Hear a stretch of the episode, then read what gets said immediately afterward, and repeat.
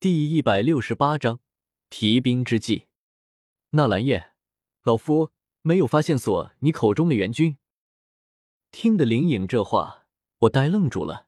怎么可能会没发现？林老，该不会是你偷懒，没仔细侦查吧？我咬了咬牙，忍不住开口问道。林颖毕竟是斗皇，虽然暂时听命于我，但心中肯定不以为意。说不得就会偷懒，早知道如此，我就该让小医仙去的。可我刚才又心疼小医仙，不想让他累着。老夫往前期度下游飞了七十里，又往上游飞了两百里。林莹好像看出我在想什么，不满的冷哼一声，袖子一甩，说道：“若是你口中的援军真的存在，成千上万的士卒压根没法躲藏，我不可能发现不了。”当然，你若是不信我，可以让那小丫头去看看。小医仙偏头看向我，迟疑说道：“纳兰叶，你……”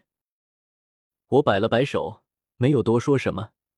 林颖既然这样说了，那在这段范围内，大概是真的没有出云援军了。至于再远些的地方，军队不是斗皇强者，行军速度并不快。再远些的地方。就算真有出云援军，也得花上一两天的时间才能赶不到此处。那个时候，黄花菜都凉了。我皱着眉头，低头凝视着地面。这么说来，真的是我想错了？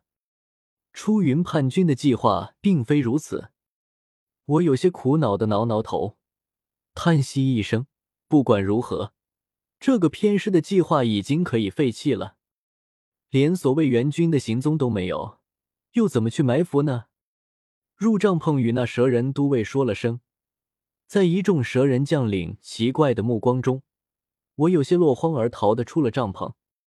虽说战场局势瞬息万变，临时废弃改变作战计划，在军中更是家常便饭，但我还是有些不自在，尤其是重新站在启灵身前时，这种不自在感。好似陡然提升了一百倍。他身披赤色龙鳞轻甲，上下打量着我的两条目光，就好像是两条毒蛇在我身上游走蜿蜒，让我一阵不舒服。但我又不好发作，尤其是在我想起我对他的评价时，比起启灵，好像我才是那个不适合统军的人。先前我说不该直接攻打前城，而该先攻打乐城。但随后，启灵一夜就直接攻下了前城。虽然是出云叛军主动弃守，如果出云叛军坚守前城，我觉得我的做法绝对更保险。但是现实没有如果，今日又是如此。我信誓旦旦的给他一通分析，结果又出错了，压根就没有什么援军，纯粹是我自己想太多。这两件事结合在一起。又碰上启灵这个第一次领军出战的人，我的脸都不知道往哪放了。所幸有小医仙不离不弃的跟着我，也没有笑话我，只是默默跟随在我身侧，保护着我，也维护着我在启灵面前的尊严，让他不敢嘲笑我。你的想法虽然出错了，不过对面也确实不打算直接登岸，而是另有图谋。启灵的目光从我身上移开，抬手一指前方广阔水面上浩大船队，声音中带着一丝狐疑，说道：“他们已经有一段时间没有前进了，而是一直停留在水面上，与河岸隔着三里之地。也不知道他们究竟想做什么。”他脸上满是疑惑不解，有些烦躁起来，青色蛇尾开始抽打地面。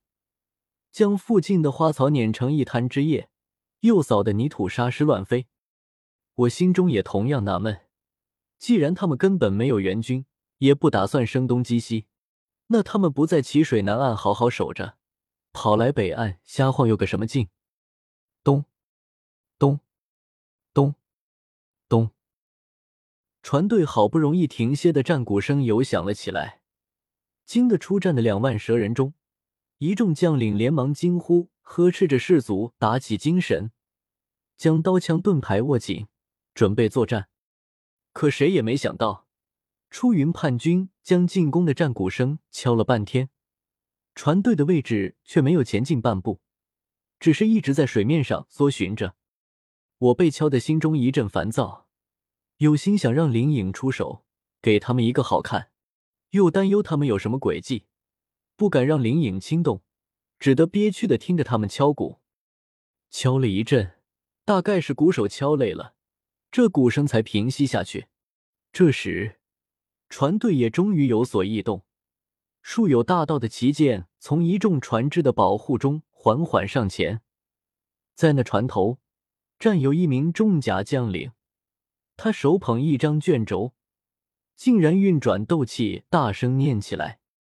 我细细听去，发现只是一封普通的教文，先是声讨蛇人族，再就是勒令蛇人族迅速退出加玛帝国，否则大军压来。定让蛇人族灰飞烟灭，再然后，然后浩浩荡荡的船队直接返身回了南岸。看着渐行渐远的船队，我一时有些懵。他们弄了这么大阵仗，就只是为了念一封没有屁用的教文？若真是如此，派一艘小船来念即可，何必浪费如此多人力物力？此时的我。还想不明白对方究竟意欲何为，但他们却是真的退兵了，蛇人族也只好收兵。但到了傍晚时分，我隐隐明白了对方的计划，因为伴随着金黄的夕阳，南岸又有大队船只驶来，同样的漫天战鼓声，但却是雷声大雨点小，战鼓敲了半天，却始终在水面徘徊，没有靠岸，只是。他们的目的却达成了，整个蛇人大营七万三千多人，一阵兵荒马乱，纷纷集结起来。该列阵的列阵，该警戒的警戒，还等待的等待。这分明是疲兵之计。